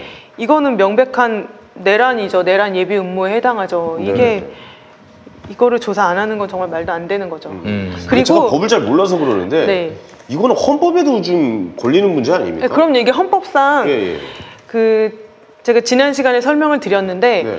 어, 헌법상 계엄 선포권은 대통령에게 있지만 네. 어, 대통령은 또 헌법상 해석을 해보면 대통령이 내란죄를 저지를 수도 있어요. 그렇지. 그러니까 아, 대통령 자체가 내란죄를 대통령이 내란죄의 네. 주체가 될 수 있는 게 네. 어떤 조항이 있냐면 어, 대통령은 재직 중에는 형사상 소출을 받지 않지만 음. 내란이나 외환죄를 범한 경우에는 재직 중이라도 형사상 소출을 받는다라는 조항이 있어요. 아. 그 조항 그 말인즉슨 대통령도 내란이나 외환죄를 범할 수 있다는 거죠. 그렇죠, 예, 근데 그저 내란이라고 하는 건 이런 거지. 자기 권력을 더 연장하고 싶어. 그래서 일으키는 내란. 음. 그렇죠. 그게 바로 처벌 대상이란 거 아니에요? 그렇죠. 그리고 어, 내란죄의 목적이 뭐냐면은 내란죄 정의가 뭐냐면 국헌을 문란할 목적으로 뭐 국허, 국토를 참전하거나 그런 국가 기관을 무력화시키는 그런 행위인데 어, 생각만 지금 이 이 지금 계엄 계획에 있어서는 가장 큰 문제점이 뭐냐면 국회를 무력화시키려고 했다는 그러니까요. 거거든요. 예. 그러니까 음. 계엄을 선포를 하면은 국회 과반수의 동의가 있어서 계엄 해제를 요구하면은 이제 계엄을 즉시 해제해야 되는데 지금 이 계획을 보면은 국회 의원들을 뭐 현행범으로 체포하는 방법, 음. 그러니까 어떤 집회를 불법으로 간주해서 그 집회에 나가 있는 국회의원들을 현행범 체포해서 정족수를 미, 미달시키게 하는 방법 이런 것들을 검토를 한 걸 보면은 음. 이거는 명백히 내란죄의 구성 요건에 해당을 하죠. 네네. 근데 이게 다 불기소 이유서를 보면은 검찰에서 이러한 내용들을 다 조사를 했어요. 이게 맞다고. 이대로 만약에 이게 만약에 3월 10일 날 이 문서대로 실행이 됐다면 이거는 내란 예비 음모에 해당한다. 내란 예비 음모에 해당한다. 예, 그것까지 결론을 다 내려놨어요. 음. 근데 다만 문제는 어, 이 내란 이 문건만 가지고 이런 내란의 실질적인 합의가 있었느냐, 음. 이 합의에 실질적인 위험성이 있었느냐, 이게 판단이 돼야 되는데 그거는 조현천의 말을 들어봐야 알 수 있다는 거예요. 이게 말이 되냐고요. 아, 이 거기까지 가는 것은 그분의 네. 이야기를 들어야 된다. 그러해. 아니, 그 조현천을 어떻게 잡아왔어요? 네. 그럼 조현천으로부터 지실된 답을 들을 수 있다. 이런 판단이 서는 겁니까? 예, 그것도 근데 안 서죠. 그렇죠. 네. 그러니까 100%가 어딨어 그게. 조현천이를 안 부르더라도 네. 조현천이가 없더라도 객관적인 정황만 봐서도 이거는 분명히 많은 국가 기관들과 군대, 군과 뭐 법무부와 청와대의 어떤 조직들 사이에서 긴밀한 의사 협조와 어떤 진술들로 인해서 증명이 되는 게 분명히 있거든요. 실질적으로 이 계획을 실행시킬 의사가 없었다면은 왜 이 계획을 단계적으로 이렇게 디데이까지 세워가면서 실행 계획을 세우고 또 뭐 좀 그 검토해서 다시 변경하고 이런 것들이 왜 있었겠냐고요. 음. 실질적으로 실행을 하려고 음. 어, 이런 문건들을 작성을 했던 것이고 만약에 이게 실행됐다라면은 정말 그 내란죄의 실질적 위험성이 당연히 인정이 되는 거잖아요. 음. 아니 한번 생각을 해봐. 우리가 예를 들어서 우리 옆집을 도둑질을 해. 그래서 음. 우리가 모여서 모의를 한단 말이에요. 네. 그래, 저기 내일 털. 내가 근데 주도했어. 음. 야, 내일 저기 털자. 어, 털 거지. 오케이, 오케이, 털 거야. 음. 하고 했는데 경찰이 갑자기 그걸 정보를 듣고 찾아왔는데 내가 도망간 거야 외국으로. 음. 제일 그 모의를 했던 애가. 그렇다고 여기는 기소가 안 돼요? 그것도 아니잖아요. 아니죠, 되죠. 다될 거 아니에요. 여기도 그렇죠. 죄가 있으니까. 예비 음모죄가 결정돼 정해져 있는 형에 대해서는 예를 들면 사- 살인죄, 네. 살인 그러니까 예비 음모를 처벌하는 범죄는 따로 정해져 있어요. 보통 예비 음모까지는 처벌하지 않거든요. 음. 네. 근데 중요한 거는 내란죄는 예비 음모 선동 선정까지 처벌한다는 거예요. 정말 오. 중요하고 무서운 범죄이기 때문에 그런 거거든요. 음. 근데 살인죄의 경우에 내가 만약에 어, 뭐 누구랑 살인을 이제 예비 공모를 했어요. 그리고 칼까지 샀어요. 아이고. 근데 그렇죠. 뭐 갑자기 이 사람이 딴 데 가버려서 실행을 못했어요. 못했어. 그러면은 이 예비 음모를 처벌을 하죠. 그 친구가 다 남아 있고. 당연하죠. 그게 증거가 남아 있고 하면 이 공범들 한 명이 뭐 어디 도망갔다 하더라도 그렇죠. 이 예비 음모 사실이 있으면 당연히 예비 음모를 처벌하는 거죠. 좀 쉽게 좀 한번 얘기를 해봤고. 네, 맞아요. 그러니까 그렇다고 해서 이거를 다 그냥 걔 올 때까지 니네 그래 안 훔친 걸로 해. 하고 그렇게 하고 있어. 그렇게 안 이게 하죠. 말이 안 된다는 상황이잖아요. 그래서 그렇습니다. 좀 궁금합니다. 그래서 어떻게 이 중에 해야 되는 건지. 아, 이거 뭔가 수사 재개를 해도 전혀 무리가 없고 예. 뭐 그렇게 해서 조현천이 없이도 충분히 진상을 가질 수 있는 어, 또 문건도 있고요. 어, 그렇기 때문에 더 이상 이걸 지체할 필요가 없겠고 또 윤석열 총장 같은 경우도 지금 뭐 조국 수사를 통해서 많이 이미지가 실추돼 있는데 이걸로 또 한 방에 털 수가 있어요. 예. 그렇기 때문에 서둘러서 어, 이 계엄령 문건의 그 실상이 무엇인지 본질이 무엇인지를 제대로 어, 까 파헤쳐봤으면 이게 좋겠다. 그리고 더 한- 나올 네. 문서가 있을까요? 계엄령 관련해서. 어, 이 많아요. 많, 많아요? 또, 아, 어. 그런가요? 그건 저 이제 나오는 걸 봐야 될 것 같고, 음. 또한 가지 짚고 넘어갈 게, 이게 그 탄핵 기각을 대비한 그런 뭐 촛불 집회를, 어, 거기에 대비한 뭐 계엄령 문건만 있었던 게 아니고, 네. 2016년 10월경에 어떤 게 또 있었냐면, 어, 북한 급변 사태를 가정해서 계엄 선포를 검토시킨 적도 있어요. 음. 어 진짜요? 이게 되게 무섭지 않아요? 그 뭐, 뭐 무슨 의미로 그러니까? 이게 아마 이때가 그 최순실 사태가 일어나서 이제 약간 어 이제 여론도 안 좋고 뭐 네. 탄핵 얘기도 나오고 이러니까 그때쯤에 북한 급변 사태를 가정해서 계엄 선포 등을 검토시켰는데 이때 또 뭐를 검토를 시켰냐면 국회가 계엄 해제를 건의할 경우 국회를 해산하는 방안에 대해서 검토하라는? 지시도 있었어요. 이게 왜 국회에서 이거를 조사를 촉구하지 않죠? 저는 그게 정말 이해가 안 가요. 국회 해산은 불법이거든요. 국회 옛날에는 국회 해산권이 있었는데 대통령한테 지금은 그게 없어요. 네. 근데 국회 해산을 방안에 대해서 검토하라는 그런 지시까지 했다는 이런 문건들이 다 나왔는데 왜 국회에서 특검을 하지 않는 것인지 그 국회의원들은 이거에 대해서 왜 가만히 왜. 가만히 있을까요? 저는 그게 너무 이해가 여당이 되지 않아요. 나서야 될 문제인데 여당도 뭐 나서겠다고는 하고 있어요. 근데 아, 눈치를 보고 있는 건가요? 아, 눈치를 보고 총선 눈- 총선 앞두고 눈치를 볼 이유가 없지. 이거는 사실은 이제 최대한 쟁점화해 가지고 네. 문제 삼을 수 있는 이슈인데 예, 좀 서둘러야 할 것 같습니다. 이 국민들이 아니 표창장 건은 음? 표창장 건은 그렇게 쥐잡듯이 네. 잡으면서 이 건에 대해서는 이게 뭐 완전히 못 본 척하고 있는 이런 행태는 납득이 안 되는 거예요. 알겠습니다. 우리 이재명 지사 얘기 한번 좀 해볼까요? 그럴까요? 네, 아 이재명 지사 그 위헌 법률 심판 제청을 했다고 하죠. 음. 네네네. 이제 뭐 신의 한수다, 한수다 이런 이야기도 나오고 있는 것 같아요. 음. 그러니까 이게 공직선거법상 허위사실 공표죄 자체가 어, 헌법상 명확성 원칙에 위배된다라는 음. 것을 이유로 해서 지금 사건이 계류되어 있는 대법원에 음. 이 공직선거법 조항이 위헌임을 확인해 달라라는 신청을 한 거예요. 음. 그러니까 대법원에 위헌 법률 제청 신청을 하면 대법원이 그게 일리가 있다라고 생각하면은 헌법재판소에 그거를 보내고요. 네네. 그게 이제 위헌 법률 심판 제청 신청을 인용하는 것이고요. 음. 아 이건 뭐 굳이 헌법재판소에 갈 것도 없이 이건 우리가 봐도 위헌이 아니다라고 생각을 하면 음. 그 위헌 법률 심판 제청 신청을 기각을 하게 돼요. 그러면 아마 12월 초중순 정도에 음. 대법원 판결이 날 거고요. 근데 그 대법원이 언제 판단합니까? 위헌 그 이렇게 심판을 네. 요청을 했는데 대법원에다가 글쎄요, 만약에 인용을 이제 공직선거법 사건의 경우에는 음. 어, 원심 판결이 선고된 다음에 3개월 있다가 판결이 선고돼야 되거든요. 네네네. 그래서 이제 기한이 한 12월 초 중순인 건데 네. 그 전에 뭐를 어떤 결정을 하든 그 전에 얘기를 하지 않을까요? 네, 알겠습니다. 이게, 이게 뭐냐면은 그저 한마디로 말해서 이재명 지사가 이재명 지사가 아, 그, 나는 형님을 정신병원에 입원시키지 않았다라고 얘기를 했는데 네. 그, 그 질문이 그거였어요. 형, 그렇죠. 정, 정신병원 형님 입원시켰죠. 입원시킨 적이 없어. 이 양반이 이 두 가지가 있는데 하나는 강제로 입원시켰다. 하나는 그 강제 진단을 했다. 네네. 이 두 가지. 입원이냐 진단이냐. 차이가 있지. 입원은 아예 그냥 병원에 집어넣은 거고 그렇죠. 강제로. 진단은 이 사람이 진짜 문제가 있는지 정신질환이 있는지 없는지를 절차를 진행을 시켜본. 그러니까 그 후보자 토론회에서 이거예요. 김영환 후보가 이렇게 질문을 했어요. 이재명 지사한테 형님을 정신병원에 입원시키려고 하셨죠. 음. 보건소장 통해서 입원시키려고 하셨죠. 라고 했을 때 이재명이 그런 일 없습니다. 음. 진단을 의뢰했던 겁니다. 라고 대답을 한 것이 네네. 이제 다 이런 식의 내용이었어요. 아니, 이게 허위사실 공표냐 사실을 거예요. 네. 얘기한 건데 사실을 얘기한 건데 이 이심 판사는 그 얘기가 결국 당신 저 어? 강제로 입원시킬 의도 아니었냐 그 추론을 하는 거예요 거기서 네. 그러더니 이 이런 걸로 봐서는 당신이 지금 허위 사실을 공표한 것이다. 따라 당신은 벌금 300만 원 받아가지고 경기도지사직 내놔야 된다. 어? 그리고 이렇게 판단한 거 아닙니까? 맞아요. 그러니까 이 판결이 저도 이제 기억이 나는데 정말 이 판결은 연구 대상이라고 너무 이건 신기한 판결이고 이상한 판결이라고 말씀을 드렸던 기억이 나요. 왜 그러냐면 예.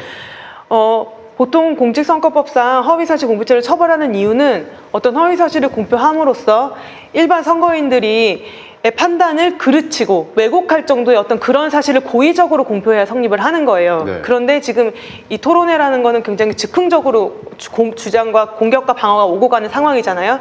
그리고 당시에 이재명 지사는 어, 친형을 불법 입원시켰다라는 그런 비난을 받고 있었고요. 그런 상황에서 김영환 후보는 이런 의도로 질문을 한 거예요. 형님을 불법적으로 강제 입원 시켰죠? 라는 의도로 질문을 한 거예요. 이거는 네네. 김영환 스스로도 인정을 한 거예요. 경찰 수사기관에서. 그렇지. 근데 거기에 대해서 이재명이 그런 일 없습니다라고 대답을 한 거는 어, 나는 형님을 불법적으로 강제 입원 시킨 적이 없습니다라고 대답을 한 거예요. 그렇지. 그게 다 내포되어 있는 거예요. 네. 근데, 그런데 이제 이 심판사 입장은 이렇게 대답을 했어야 되는 거죠. 그 강제 보건 그 정신건강보건법상의 강제 진단 절차를 내가 어떻게 이행했는지 줄줄 구구절절히 설명을 했어야 된다 이렇게 얘기를 TV 하는 토론에서. 거죠. TV 토론회에서 TV 토론에서 그게 가능해?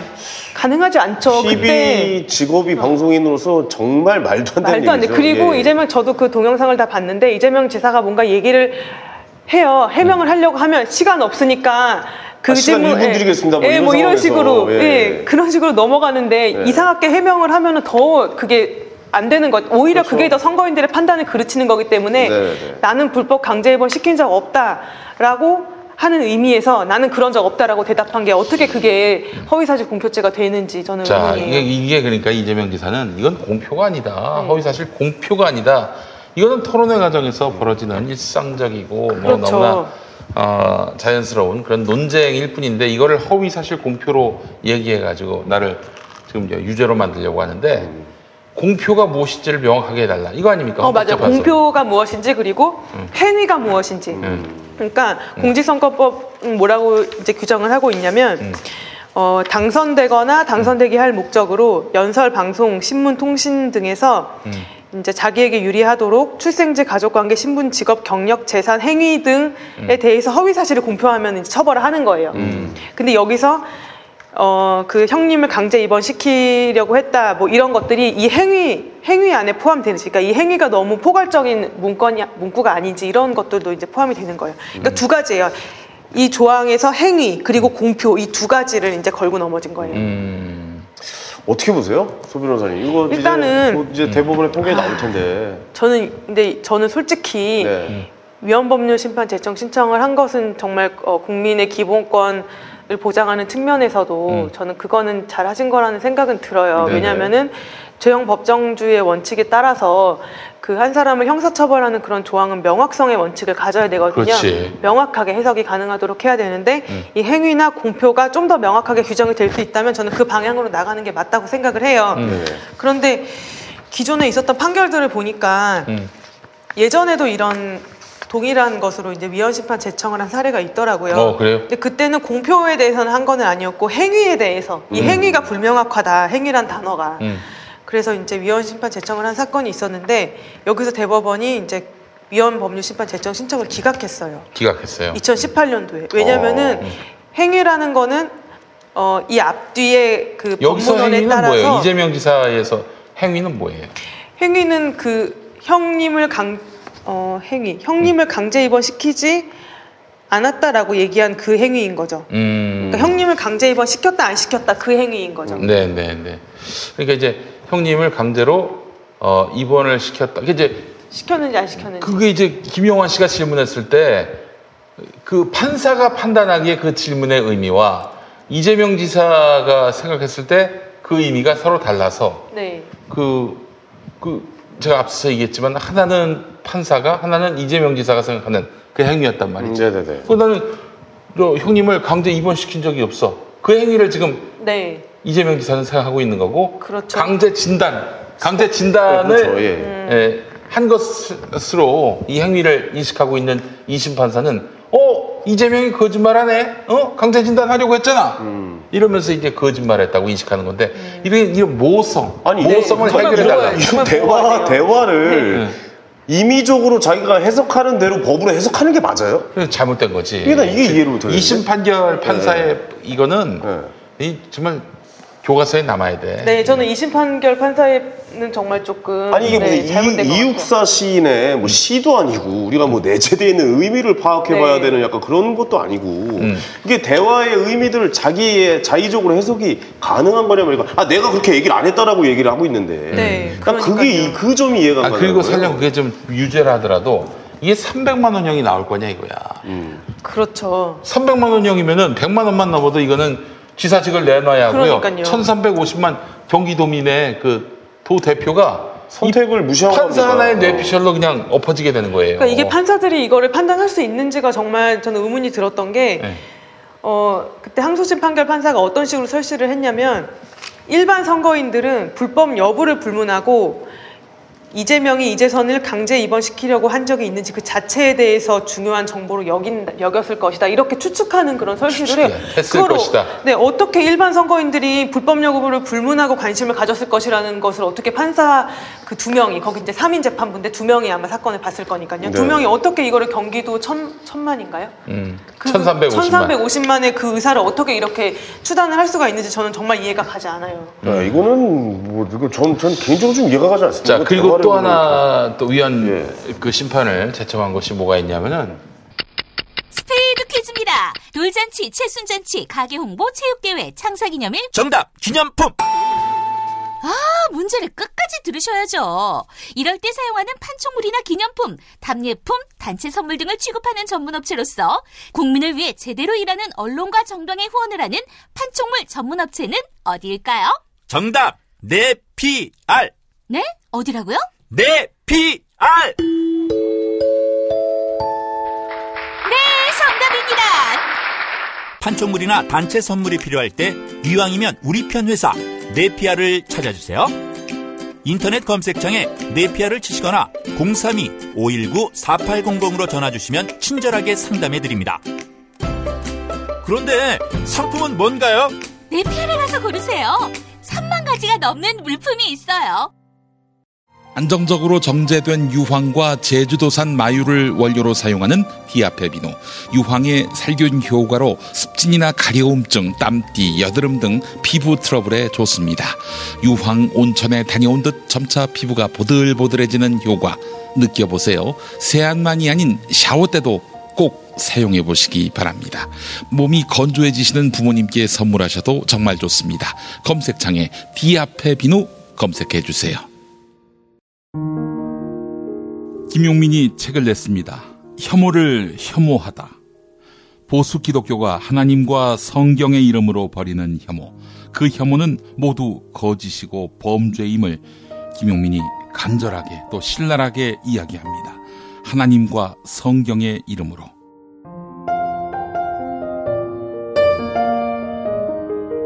난민, 성적 소수자, 특정 지역 출신 인사, 스스로 목숨 끊는 이들.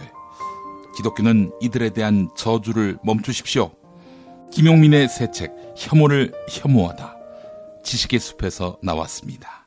자 이거 그리고 또 하나 또 위원 그 심판을 제청한 것이 뭐가 있냐면은 이게 이거예요. 지금 2심에서 3심으로 갈 때, 2심에서 네. 3심으로 갈 때 1심과 2심은 사실심이에요. 사실심이야. 그러니까 1심에서 형량이 예를 들어 100만 원이다. 너무 세. 그러면 이제 80만 원으로 줄일 수 있는 건데 자, 근데 3심은 80만 원을 60만 원으로 줄일 수 있느냐? 아니야. 이 80만 원 형이 옳다 그러다만 판단할 수 있게 되는 거예요. 그리고 다시 2심으로 넘어가는 근데 물론 이제 그 형량을 형량을 늘리고 줄일 수 있는 길이 없진 않아요. 근데 그거는 그 뭐 살인죄라든지 네. 아주 그 극 뭐 10년 이상의 예. 아마 10년 이상의 징역일 거예요. 극한 범죄 이런 네. 것들인데 근데 이거는 그 경우가 아니지. 그렇죠. 300만 원 벌금이요. 근데 이거는 사실 극형이나 다름없는 거 아닙니까? 그렇죠. 그 저기 도지사직을 잃어버리게 되는 건데 아, 그리고 한 40억 가까운 선거 비용 토해내야 하는 건데 그리고 5년 동안 정치 인생이 중단돼야 하는 건데 이건 이제 한 사람한테 정치 생명을 죽이는 거나 마찬가지예요. 사형과 다르지 않아. 그런데 이제 이런 판결에 대해서는 3심 가서는 옳으냐 그르냐만 판단하게 돼 있으니 이건 그건 정말 한 사람의 인생을 지금 살리느냐 죽이느냐 이 판결에 있어서 형량 조정이 불가능하다? 이건 잘못됐다 그 해가지고 이거는 예. 아 예 말씀하세요. 이- 그래서 이제 사실은 헌법재판소에 네. 이런 선거법권도 이거 저기 당연히 대법원에서 해야 되는 대법원에서? 네. 형량을 줄이고 늘리고 할 수 있게 해야 한다 이런 얘기 아닙니까? 네 맞아요. 그러니까 조금 더 이제 구체적으로 말씀드리면 음. 보통 어 1심과 2심은 사실심이라고 해서 음. 그 사실에 대해서도 판단을 하지만 3심은 법률심이라고 해서 법률적인 문제에 대해서 판단을 하거든요. 그래가지고 이제 2심에서 3심으로 올라갈 때 상고 이유라고 하는데 그때는 어, 양형 부당에 대해서는 이 형이 무거워요라고 하는 이유로는 상고를 할 수가 없어요. 음, 네네. 음. 다만 예외가 사형 무기 또는 10년 이상의 징역이나 금고대, 금고가 선고된 사건에 한해서 이제 상고를 할 수가 있거든요. 대법원에. 음. 네네. 근데 그만큼 근데 이제 이 사건은 벌금형이기 때문에 양형 부당이 상고 이유가 될 수 없는 거예요. 음. 근데- 양형 부당이 음. 상고 이유가 될 수 없다. 네. 벌금 300만 원이 이게 상고 이유가 될 수 없는 거야. 그렇죠. 근데 일반 사건에서 벌금 300만 원과 이런 공직선거법상에서 법률 300만 원은 정말 그 의미가 질적으로 다르거든요. 그리고 이재명 혼자의 어떤 그 정치 생명의 사망을 선고하는 그것도 있겠지만 그 1,300만 경기 도민들이 어, 이재명을 경기도 지사로서 능력을 이제 인정해서 뽑아놨는데 이거를 항소심 판단에서 300만 원을 선고해서 이거를 무효시킬 수 있느냐 이 이렇게 차원에서 청- 이런 차원에서 접근을 해보면 네. 이 300만 원은 사형 무기 또는 10년 이상의 징역 금고와 비견할 수 있는 그런 형이라고 볼 수도 있거든요. 그러니까 비견할 수 있다는 거는 그만큼 큰, 큰, 그쵸. 그 말하자면 형벌이다. 네. 네, 그렇죠. 벌금 300만 원이. 한 가지만 여쭤볼게요. 판사가 이런 판결을 내릴 때 네. 그런 그 내재돼 있는 판결 이면에 있는 것들까지 다 파악을 해서 판결을 내야 하는 거라고 보십니까? 어떠십니까? 이면이라고 하는 건 그러니까 어떤- 이면이라는 것은 제가 이재명 시장이 단돈 300만 원이 아니라 그 네. 뒤에 이제 뭐 이제 경기 경기 도민들의 도민, 선택을 그렇죠. 받았고 도지사의 입장도 있는데 사실 그렇죠. 그 돈이면 그 모든 걸 다 날릴 수가 있고 나라 국가 재정에도 몇십억씩 손해를 끼칠 수가 있는 이런 이면적인 것까지 당연히 어, 판사가 판단을 네. 하겠죠. 근데 그 판단을 해가지고 지금 설시를 한 게 일반 선거인들은 불법 여부를 불문하고 네. 이재명이 이재선을 강제로 입원시키려고 한 적이 있는지 그 자체에 대해서도 중요한 정보를 여겼을 것이기 때문에 이거는 네. 허위사실 공포에 해당한다라고 이런 걸 다 고려해서 이렇게 판단을 한 거예요. 이심 네. 판사가요. 그러니까요. 이게 30이면 어떻게 될지는 네. 잘 모르겠지만 그래도 이거는 이제 뭐 근데 금액 조절은 아니니까. 만약에 예. 12월 중순까지 대법원에서 이제 12월 중순쯤 대법원 판결이 나면은 위태로워요. 아, 위태롭습니다. 네. 왜냐면은 아 이게 이제 법리로 보면은 어느 변호사가 우리 소재인 변호사님을 포함해서 어느 변호사가 2심 판결이 옳았다고 얘기합니까? 합리적이라고 얘기하는 사람은 없어요. 그러나 법원 판결은 별개야. 음. 그리고 모든 것들을 다 종합적으로 고려를 해야 돼. 정치적 맥락까지. 그래서 이재명 지사가 당장 12월에 판결이 나지 않게 그래서 한 길게는 2년 동안 늘릴 수 있는 거는 어찌 보면 굉장히 신뢰할 수 있을 수도 있다. 네. 예컨대 이제 한 2년 늘려봐요. 그러면은 지금 이재명 지사가 임기 3, 4년 차 거의 이제 네. 그또 거의 임기가 마무리될 그 시점쯤 이제 판단이 나오는 거 아닙니까? 네, 네, 그리고 네. 재판이 이어지게 되는 것이고 그러면은 또 이런 것도 있지. 굳이 이 시점에서 어? 유죄 판결을 내려 무슨 소용이 있겠는가? 음. 이런 판단도 설 수 있는 것이고 그렇지 않습니까? 그렇죠. 예. 그러니까 약간 좀 이제 시간을 좀 벌어보겠다라는 걸로 좀 그렇죠. 아니 근데 사실은 지금 법리로 보자면은 맞나요? 이재명 지사가 예. 12월에 그냥 저기 3심 받아도 네, 저는 그게 사실 맞다고 생각이 들어요. 네. 어, 오히려. 별 문제가 없을 것이다라는 생각이 들지만 네네. 이건 알 수 없거든. 정치 네. 판결은 달라. 이게 어떤 좀 말하자면은 그렇죠. 그럴 수 판단이 있겠네요, 나올지 진짜. 이건 뭐 가늠하기 힘든 부분이고요. 예. 알겠습니다. 그 어, 설명이 좀 됐나요? 네, 저는 하여튼 뭐 이해가 갑니다. 두 무슨 가지 말씀이신지. 정도의 예. 이제 그 이유를 두, 한, 두 가지 정도의 그 문제를 들어서 이제 위헌 어, 심판 제청을 했는데 이용훈 전 대법원장도 거기 아, 변호인단에 변호인단에 합류하신 계신가요? 모양이고요. 아. 이상훈 대법관 전 대법관도 있고 아, 이거는 굉장히 전문가의 그 손길이 그러, 느껴집니다. 그러네요. 예. 네. 그래서 예, 모든 판결이 가능한 수를 다 종합적으로 고려한 것 같습니다. 네. 그래요. 그 참 이재명 지사 같은 경우 이게 이재명 지사만의 일이 아니라 예를 들어서 이상한 판사를 만났단 말이야. 근데 정치 지도자, 국민에 의해서, 도민에 의해서, 시민에 의해서, 뭐 군민에 의해서, 구민에 의해서 뽑힌 사람들이 있는데 판사가 이 사람을 싫어해. 그래서 이재명 2심 판결 같은 판 이재명 2심 판결 같은 판결을 내렸다고 한번 쳐봐요. 음. 그러면은 이 우리 선거 민주주의 그 머리 위에 판사들의 인상 비평이 있다고, 이 판사들의 뇌피셜이 있다고. 그러니까 선거 열심히 해서 어 그래서 공직자법무부에 검사가 기소하고 판사가 네. 판결 내려서 아웃시키면은 이 나라는 그러면 완전히 네. 정치고 뭐가 없는 거죠. 판검사 국가가 돼버리는 거예요. 아니 저 뭐 하나만 여쭤봐도 돼요. 저 음. 굉장히 저는 개인적으로 이재명 지사님 좋아하거든요. 왜냐면 네. 일자라는 이미지로 정말 네. 참 좋잖아요. 뭐 네. 청년 어, 뭐, 문제부터 해가지고, 음. 사실 굉장히 좀 실현을 하고, 움직이려고 하고, 이번에 저희 그 개국 맞아요. 그렇고, 직접 봤어요. 나서서 네. 뭐 행동하는 모습을 보면 참 정치인으로서 저분 참 잘하시고 좋다. 음. 진짜 내가 뭐, 나도 뭐 청년이잖아요. 저도 아직도. 청년의 이 국민 한 사람으로서 참 일 열심히 하려고 하는 것 같고, 어떻게 보면 이제 바꿔, 바꾸고 싶어 한다라고 보이는데, 근데 왜 이렇게 좀 이렇게 항상 좀 바람 잘 날이 없습니까? 예? 근데 이게 좀, 좀 안타까워서. 그러니까. 예. 이- 나는 그렇게 봐요. 또 싫어하는 인간들도 있어요 이재명 지사. 그러니까 너무 이렇게 나아가니까 좀 아무래도 그 이면에는 좀 시기하고 아니 질투하는 난 세력들이 있는 기본적으로 겁니까? 그거는 예. 그 낡은 세력들이라고 생각합니다. 아, 낡은 세력들이. 그러니까 사실은 이런 마음도 있어요. 그, 전, 그 양반이 뭐 내세울 만한 어마어마한 뭐 학벌을 갖고 있다든지 그런 경우는 아니죠. 뭐 말하자면은 힘든 과정 완전히 환경이었고. 그 서민, 어, 극빈자 가정에서 태어나가지고 공장 다니다가 장애도 있고. 근데 그 사람이 열심히 그냥 기- 계속 계속해서 어 이- 이런 절망적 상황에 굴복하지 않고 계속 진력을 기울여서 시장을 하고 도지사가 됐단 말이죠. 그, 그 마음 속에는 어떤 이, 이 시대의 그 을로 태어난 사람들의 그 울분을 대변해주고 그런 게 있는 것 같아요. 어, 예. 이, 뭐, 뭐, 우리를 대리해서 뭔가 카타르시스를 또 이렇게 제공해 주는 면이 있다고 했는데, 그래서 이분이 가는 길마다 이렇게 계속 걸림돌을 만나고, 그리고 거의 상대방이 죽이려고 달려들잖아요. 그냥 대충 욕하고 마는 게 아니라 죽이려고 달려들잖아요. 그러니까 그러면 그럴수록, 아, 이재명이라는 사람이 두려우니까 저런가 보다. 이런 생각을 갖게 되는 것이고, 어, 그래서 정말 그 서민이, 약자가 좀 어, 떵떵거리면서 사는 세상. 저는 그래서 업그레이드된 노무현 대통령이 아니겠는가 하는 그런 기대도 있어요. 아, 그렇습니까? 예, 예. 그렇기 때문에 그, 그런 얘기 하잖아요. 이재명 지사가.